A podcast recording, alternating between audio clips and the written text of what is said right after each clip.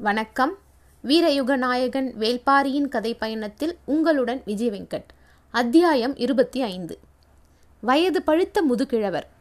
தோளிலே விழுந்து புரளும் நரைமுடி. பற்கள் உதிர்ந்துவிட்டன. ஆனாலும் கண் பார்வை மட்டும் அப்படியே. அதுவும் இரவாகிவிட்டால் கண்களின் ஒளி மெருகேறிவிடும் போல. அரண்மனை தாழ்வாரத்தின் வழியே தளர்ந்து நடந்து வரும் திசைவேளரை சுற்றி தலைமை மாணாக்கர்கள் நால்வர் வந்தனர். நேற்று இரவே அரண்மனைக்கு வந்து சேர்ந்த அவர் நண்பகலில்தான் புது மாளிகையில் வரையப்பட்ட காலக்கணக்கை பார்க்க வருகிறார். அவரது வருகையை எதிர்பார்த்து காத்திருந்தான் நந்துவன். அரண்மனையின் தலைமை கணியன் அவன்தான். ஆனாலும் ஆசான் வருகை உள்ளுக்குள் சிறு நடுக்கத்தை ஏற்படுத்தியபடி இருந்தது. அந்துவனுக்கு பக்கத்தில் அவன் உதவியாளர்கள் நின்றிருந்தனர். ஆணை மணி ஓசை எழுப்பியபடி பணியாளன் முன்னடந்து வந்தான். அரண்மனையின் பேரதிகாரம் பெற்றவர்கள் வரும்போது அவர்களுக்கு முன் இந்த ஓசை எழுப்பப்படும். திசைவேழர் கோலூன்றி நடந்து வந்தார். அரண்மனைக்கு அவர் வந்து எட்டு ஆண்டுகள் ஆயிற்று. சென்ற முறை அவர் வந்தபோது அவரோடு கபிலரும் வந்திருந்தார். இருவரும் இருமாத காலம் இங்கு தங்கியிருந்தனர். விண்ணையும் மண்ணையும் பற்றி இரவு பகலாக பேசி கழித்தனர்.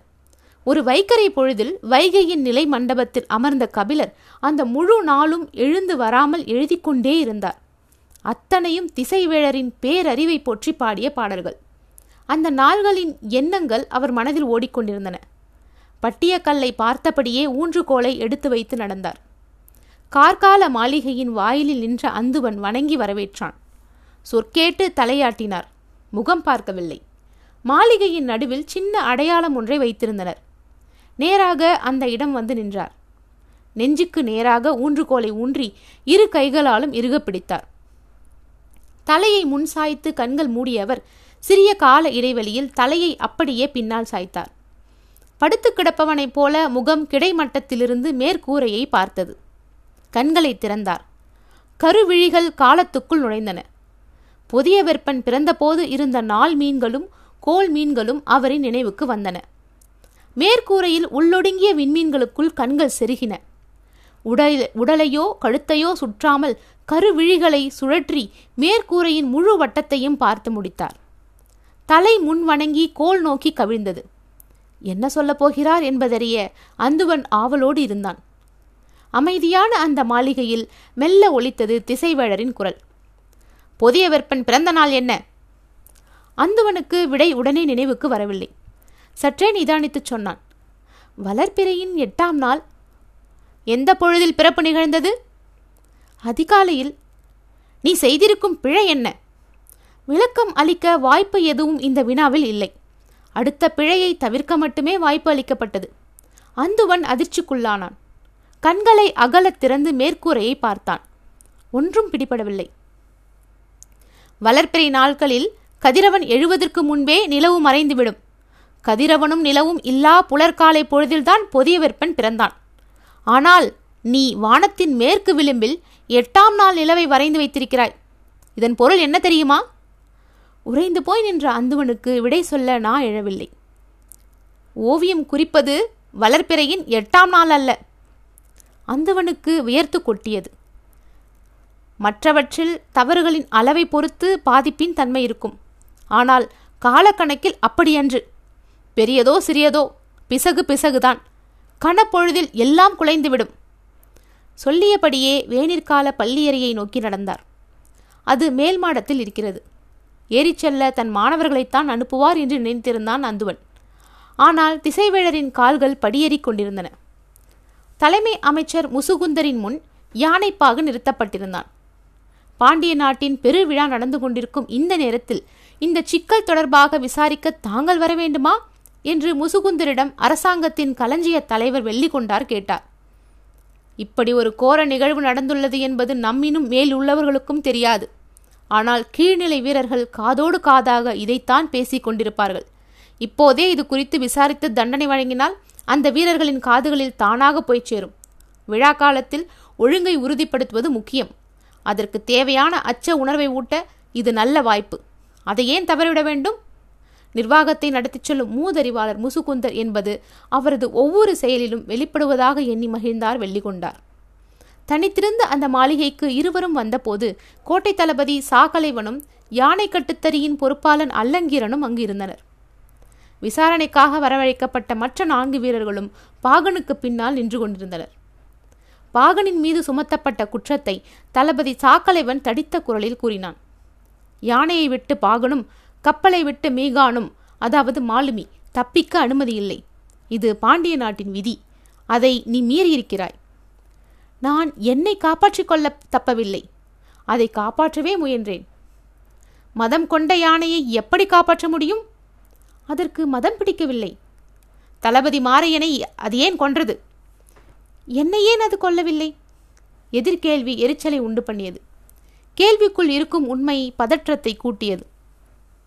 அரை இருட்டுக்குள்ளிருந்து குதிரை பாய்ந்து கண்ணெதிரே வந்தால் எந்த விலங்குதான் அச்சம் கொள்ளாது. அச்சத்தால் தான் அது அடித்தது. மதத்தால் அல்ல. உனது விளக்கம் தளபதியின் மரணத்தை நியாயப்படுத்த போதுமானதாக இல்லை. அதுவும் இந்த பெருவிழா நடந்து கொண்டிருக்கும் போது. ஒருவேளை யானை நெடுந்தெருவுக்குள் நுழைந்திருந்தால் இழப்பு என்ன ஆகியிருக்கும்? என் உத்தரவுகளை அது ஏற்கவில்லையே தவிர அதற்கு மதம் பிடிக்கவில்லை. அதனால்தான் அது கட்டுத்திரியை நோக்கி போனது. மூன்று திருப்பங்களிலும் சரியாக திரும்பி நடந்தது. மேற்கு வாசல் தளபதி சட்டனை எதிரில் வந்துவிட்டார் இருட்டில் அவரின் வருகையை நானே பார்க்கவில்லை. அது வேகம் கொள்ளாமல் தான் அடித்தது.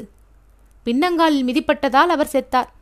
அது நிற்காமல் ஆனால் சரியான திசை நோக்கி போனதால் தான் குத்துக்கோலை அதாவது அங்குசத்தை காதோரம் செருகிவிட்டு இறக்கினேன். அதை எளிதில் பிடித்திருக்க முடியும். ஆனால் அவசரத்தில் எல்லாம் தவறுதலாக நடந்துவிட்டன. நீ நடந்து கொண்டதுதான் தவறு. அதை ஏற்காமல் எல்லாவற்றின் மீதும் பழி சுமத்தாதே. பாகனின் எதிர்கூற்றை கேட்டுக்கொண்டிருந்த முசுகுந்தர் சொன்னார் பாண்டிய நாட்டின் பெருவிழா நடந்து கொண்டிருக்கும் இந்த வேளையில் மற்றவர்களுக்கு தெரியாமல் விசாரித்துக் கொண்டிருக்கிறோம். விசாரணையை கூட குற்றத்தின் பகுதியாக நீ மாற்றிவிட்டாய். நீ இழைத்த குற்றம் அன்றோடு நிற்கவில்லை. இன்றும் தொடர்கிறது. முசுகுந்தரின் சொல்லால் அதிர்ச்சியடைந்த அல்லங்கீரன் இனியும் பேசாமல் இருப்பது முறையல்ல என்று முடிவு செய்தார். வேனிற்கால மாளிகைக்குள் நுழைந்தார் திசைவேழர். சுற்றுச்சுவர் முழுக்க செடி கொடிகளால் ஆன வண்ண ஓவியங்கள் வரையப்பட்டிருந்தன. பச்சை நிற பரப்பாய் மதில்கள் காட்சி தந்தன. மாளிகை நடுவே போன திசைவேழர் வழக்கம் போல் கோலை ஊன்றி தலையை மேலேற்றி அண்ணாந்து பார்த்தார். சிறு புலி கண் போல் அறுவை அதாவது சித்திரை இரு மீன் மேற்கூரையின் உச்சியில் இருந்தது. அதன் இடப்புறம் மூன்றாம் பிறை நிலவு இருந்தது அதற்கு நேர் கீழே செவ்வாயும் அதற்கு எதிரே காரியும் அதாவது சனியும் இருந்தன. அண்ணாந்த திசைவிழரின் தலை சற்றே கூடுதல் நேரம் எடுத்தது. அதே போல அண்ணாந்து பார்த்து கொண்டிருந்த அந்துவனுக்கு பிடரி பிடிப்பதைப் போல இருந்தது. தலை இறக்காமலே கேள்வி வந்தது. செவ்வாய்க்கோளுக்கு பூசியுள்ள செந்நிறத்துக்கான வண்ணத்தை எதிலிருந்து எடுத்தாய்? விடவேலம் பட் பட்டையிலிருந்து எடுத்தேன். அதுதான் இளஞ்சிவப்பாக இருக்கிறது. செவ்வாய் அடர்ச்சிவப்பு நிறமல்லவா? அதனால்தானே இந்த அழகிய பெயரை நம் முன்னோர்கள் சூட்டினர்? நுணாமர கட்டையிலிருந்து சாறு எடுத்து பூசு. அதுதான் அடர்ச்சிவப்பை தரும். சரி என்று வேகமாக தலையாட்டினான் அந்துவன் விண்மீன்கள் அனைத்தும் இமைக்கும் ஒளியுடையவை. அவற்றுக்கு கோல் மீன்களைப் போல வெறும் வண்ணம் பூசாதே. சிப்பியை தட்டியோ சுக்கான் துகளை கலந்தோ பூசு. அப்போதுதான் இமைக்கும் தன்மை கிடைக்கும். சரி என்று மீண்டும் தலையசைத்தான். நல்ல வேலை பெரிய தவறு எதுவும் இதில் இல்லை என்று மனம் சற்று நிம்மதியடைந்தது. திசைவேழர் திரும்பி நடக்கத் தொடங்கினார்.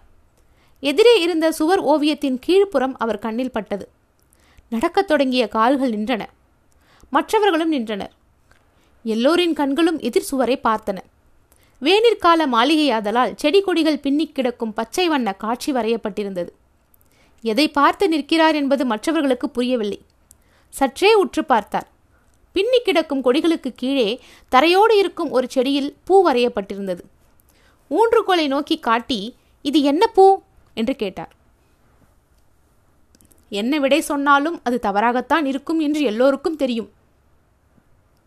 ஏனென்றால் அது தவறாக வரையப்பட்டதால் தான் இந்த கேள்வியே பிறந்திருக்கிறது என்று எல்லோரும் நம்பினர். விடை ஏதும் வரவில்லை. யாருக்குமே இது என்ன பூ என்று தெரியவில்லையா? என சற்றே குரல் உயர்த்தி கேட்டார்.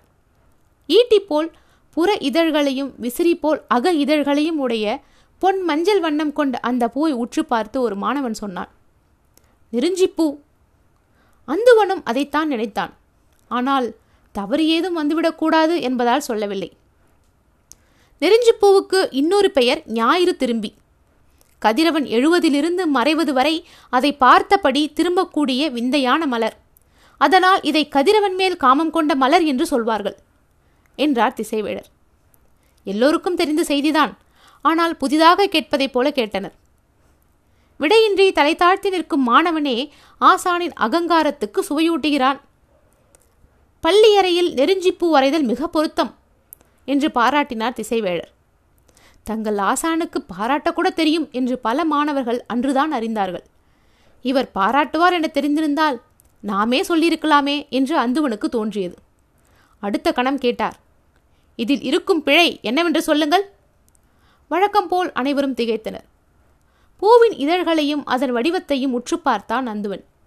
எல்லாம் சரியாகத்தானே இருக்கின்றன? இதில் என்ன பிழை கண்டார்? என சிந்தித்தான். யாருக்கும் எதுவும் பிடிபடவில்லை.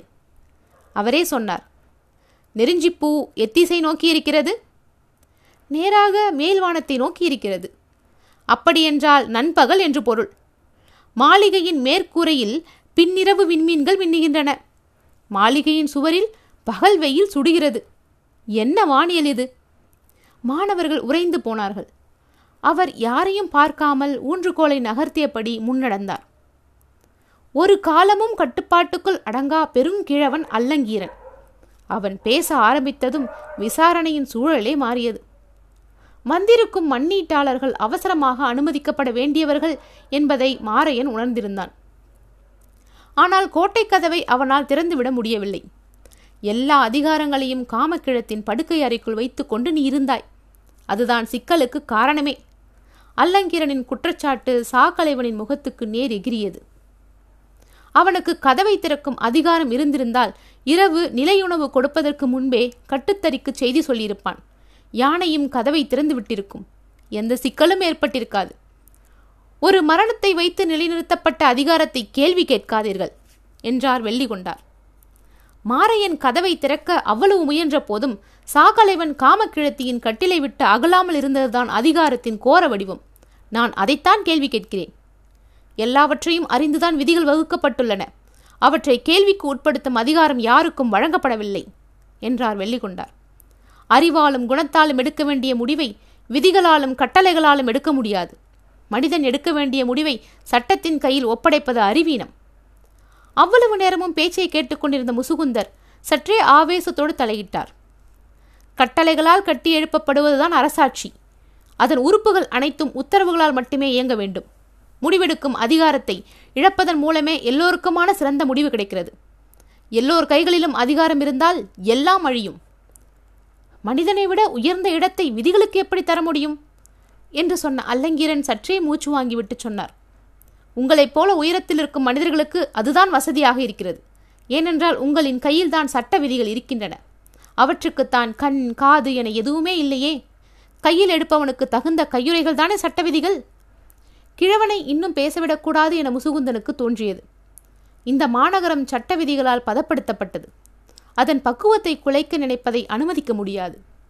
முளைத்தது விளையும் விளைந்தது கனியும். அதற்கு எதிராக எது ஒன்றையும் பக்குவப்படுத்தி விளைய வைக்கவும் முடியாது பதப்படுத்தி கனிய வைக்கவும் முடியாது. அதுதான் இயற்கை. இயற்கையை ஆள்வதற்கானத்தான் வெல்ல முயல்கிறோம். வெல்வதற்காகத்தான் அழிக்க முயல்கிறோம். அந்த அழிவுதான் அரசாட்சியின் சாட்சி. குரல் கணீரனை எதிரொலிக்க இருக்கையிலிருந்து எழுந்தார் முசுகுந்தர். அடுத்து என்ன சொல்லப் போகிறார் என்பது அல்லங்கிரனுக்கு நன்கு தெரியும். அதனால் சற்றே முந்திக் கொண்டு சொன்னார். மதமற்ற யானையை நான் கொன்றேன். மேல் தூக்காத அதன் வாளை கவனிக்காது பெரும் தவறிழைத்தவன் நான் தான் எனக்கான தண்டனையும் சேர்த்து சொல்லிவிடுங்கள். நீதான் விதிகளின்படி முடிவை சிறப்பாக நிறைவேற்றியவன். தனித்து வந்த யானையை கன நேரத்தில் வீழ்த்தினாய். மனநாளில் மாமன்னர் சிறந்தோருக்கு வழங்கவிருக்கும் பொற்றாமரை பூவை உனக்கும் வழங்க ஏற்பாடு செய்கிறேன். தவறுகளை சிறப்பு என்று நீங்கள் பாராட்டுவதன் காரணம் சிறப்பானவற்றை தவறானதாக மாற்றி வைத்திருக்கும் உங்களின் அதிகாரம்தான். திசைவேழர் பாண்டரங்கத்துக்குள் நுழைந்தார். மாணவர்கள் பின்தொடர்ந்தனர். இதுவரை பார்த்த இரு பள்ளியறையை இணைத்தாலும் இதன் அகலம் வராது. பார்வையின் எல்லை மேற்கூரையை தொடும்போது மனம் விரிந்து அடங்கும். ஆனால் ஆசானுக்கு அப்படி இருக்காது என்பது எல்லோருக்கும் தெரியும். உள்ளே நுழைந்ததும் அனைவரின் முகத்திலும் ஏற்பட்ட வியப்பு அளவு கடந்ததாக இருந்தது. ஆனால் அந்துவனின் முகம் எதையும் காட்டிக்கொள்ளாமல் மிக அமைதியாக இருந்தது. இவ்வளவு பெரிய மேற்கூரையில் எல்லாமே மிக நுணுக்கமாக வரையப்பட்டுள்ளன. வானியல் வரையப்பட்டதில் மிகப்பெரிய மேற்கூரை இதுதான். இதை சரியாக வரையத்தான் மாதக்கணக்கில் பணி செய்தேன். இதை பார்த்து ஆசிரியன் சொல்லப்போகும் அந்த பாராட்டுச் சொல் போதும் வாழ்வுக்கு என்று காத்திருந்தான் அந்துவன் திசைவேளர் மண்டபத்தின் நடுவில் கோல் பிடித்து நின்று மெல்ல தலையை தூக்கினார். அவர் கண்விழித்து பார்க்கும் அந்த முதற்கணம் அவர் முகத்தில் ஏற்படும் மலர்ச்சியை பார்க்க ஆவலோடு இருந்தான் அந்துவன் அவர் தலையை பின்புறம் கவிழ்ந்து கண் விழிக்கப் போகும் நிலையில் அந்துவனுக்கு சட்டன நினைவுக்கு வந்தது தேவாங்கு இருக்கும் மரக்கூண்டு. இளமருதன் இங்குதானே வைத்திருந்தான்? எடுத்து விட்டானா அல்லது இன்னும் இங்குதான் இருக்கின்றனவா? என்று சுற்றியிருக்கும் மேடைகளை பார்த்தான். அவன் இருக்கும் இடத்திலிருந்து ஒரு பாதி மேடைகள் தான் தெரிந்தன. பெருந்தூண்கள் மேடைகளை மறைத்து நின்றன. இரண்டு அடிகள் முன்னும் பின்னுமாக போய் கண்களை ஓடவிட்டான். இடப்புறம் இறுதி தூணுக்கு பின்புறம் ஒரு மரக்கூண்டு இருப்பதன் சிறு பகுதி தெரிந்தது. கூண்டுக்குள் இருக்கும் அந்த விலங்கை பார்த்தால் ஆசான் என்ன சொல்வாரோ? என்று எண்ணிய கணத்தில்தான் அவர் வரையப்பட்ட மேற்கூரையை நீண்ட நேரம் பார்த்து கொண்டிருப்பது நினைவுக்கு வந்தது. சட்டென அவரை நோக்கி திரும்பினான். அவர் மேற்கூரையை பார்த்து முடித்துவிட்டு தலையை முன் சாய்த்தார். அவரின் முகக்குறிப்பை பார்க்க முடியவில்லையே என்ன சொல்லப் போகிறாரோ என்று பதற்றம் கூடியது. அவர் குறித்து கொடுத்தது நினைவுக்கும் வந்தது. குதிரையின் தலைபோல் இருக்கும் ஆறு புறவிகளும் இடப்புறம் இருந்தன. குமிழ் போல் மூன்று புள்ளிகளாக இருக்கும் அடுப்பு அதாவது பரணி அதன் நேர்மேலே இருந்தது. பொற்கால் கட்டில் போல இருக்கும் கனை பூரம் சற்றே கீழிறங்கி இருந்தது. ஒவ்வொரு விண்மீன் கூட்டமும் நினைவுக்கு வந்தது. மனக்கணக்கில் எல்லாவற்றையும் நினைத்து மீண்டும் மேலே பார்த்தான். எல்லாம் சரியாகத்தான் வரையப்பட்டிருந்தன. ஆனால் ஆசான் இன்னும் வாய் திறக்கவில்லை. அமைதி எல்லோரையும் பிடித்தது. மெல்லிய செருமல் வந்தது. அவர் என்ன சொல்லப் போகிறார் என்ற ஆர்வத்தோடு இருந்தனர். இந்த வானியல் அமைப்பு எதை குறிக்கிறது? குரல் இறுக்கமாக இருந்ததை ஒரு சிலர் மட்டும் உணர்ந்தனர். வினாவுக்கான விடை யாரிடமும் இல்லை. மற்றவர்கள் அந்துவனையே பார்த்தார்கள். தயங்கியபடி அந்துவன் சொன்னான் பேரரசரின் பிறந்தநாள் அமைப்பு இதுவன்று. பேரரசியாரின் பிறந்தநாள் அமைப்பும் இதுவன்று. வேறு யாருடையது என்று என்னால் உய்த்தறிய முடியவில்லை ஆசானே. மனிதனுக்குரிய நாளை நினைவுபடுத்துவது மட்டுமா வானியலின் வேலை? அது இயற்கையின் காலமானி அல்லவா? அவரின் சொல் புதிய திறப்பை உருவாக்கியது. வியப்போடு தலை நிமிர்ந்து மேலே பார்த்தான். ஒன்றும் பிடிபடவில்லை. ஆசானின் குரல் கண்ணீரென ஒலித்தது. இது மேற்கு மலையில் பெருமழை பெய்து வைகையில் வெள்ளம் பெருகும் கோல்நிலை பாண்டரங்கத்தில் ஆடலும் பாடலும் செழிக்க பாண்டிய நாட்டில் உழவும் வணிகமும் தழைக்க இந்த கோல்நிலையே அடிப்படை. இது பிறந்த காலத்தை குறிப்பதன்று. இந்த பேரரசின் சிறந்த காலத்தை குறிப்பது. வாயடைத்து போனார்கள் அனைவரும். வானியல் பேரரசனின் அறிவு கண்டு மெய் மறந்து நின்றபோது அவரின் குரல் அதைவிட கனத்து ஒலித்தது. இதில் நீ செய்த பிழை என்ன தெரியுமா? அடித்தொண்டையிலிருந்து வந்தது கேள்வி. அந்துவனின் உடல் உதறியது. அவன் நிமிர்ந்து பார்த்தான். மேற்கூரையை கண்கள் சுற்றின. தலையும் சுற்றியது. ஆசானின் குரல் வெளிவந்தது. வெள்ளி வெறும் கோலன்று மழைக்கான கோல். ஆனால் அது தெற்கே விலகியிருப்பது மழையின்மைக்கு அறிகுறி. நீ எங்கே வரைந்து வைத்திருக்கிறாய் பார். அந்துவன் திரும்பி மேற்கூரையை பார்த்தான். வெள்ளி தெற்கே விலகியிருந்ததை பார்த்த கணத்தில் உச்சந்தலையை தாக்கியது ஆசானின் ஊன்றுகோல். துவண்டு விழுந்தான் நந்துவன். பாண்டரங்கத்தை பாழுமரங்காக்க பார்த்தாயா? குரல் கேட்டு நடுங்கினான் நந்துவன். மன்னியுங்கள் ஆசானே என்னை மன்னியுங்கள். உடனடியாக சரிப்படுத்துகிறேன். பொறுத்தருளுங்கள். அந்துவனை விட அதிக நடுக்கம் இருந்தது ஆசானின் கைகளில்தான். காலத்தை கணித்தல் எளிதன்று. கன நேரத்தில் எல்லாம் மாறிவிடும். நீ என் தலைமானவன் என்பதால் தான் உன்னை அரண்மனைக்கு அனுப்பினேன். அந்துவன் பாய்ந்து வந்து காலை படித்தான். அடுத்து என்ன சொல்லப் போகிறார் என்பதை அவனால் உய்தறிய முடிந்தது. ஒரு வாய்ப்பு கொடுங்கள் ஆசானே மறுபடியும் பொருத்தமாக வரைந்து காட்டுகிறேன். அந்துவனின் கதறல் ஓசை கேட்டுக்கொண்டே இருக்க திசைவேழர் பாண்டரங்கத்தை விட்டு வெளியேறினார். கோட்டையின் வெளிப்புறம் இருக்கும் காட்டரண் அது. அங்குதான் யானைகளுக்கான வட்டரங்கு இருக்கிறது. முசுகுந்தரின் தீர்ப்பை நிறைவேற்ற எல்லோரும் வந்திருந்தனர். முதலில் பாகன் அரங்குக்குள் அனுப்பப்பட்டான். இன்னும் சிறிது நேரத்தில் யானை உள்ளே நுழையும். சுழல் அரங்கில் யானையிடம் தப்பி பாகன் ஓட வேண்டும்.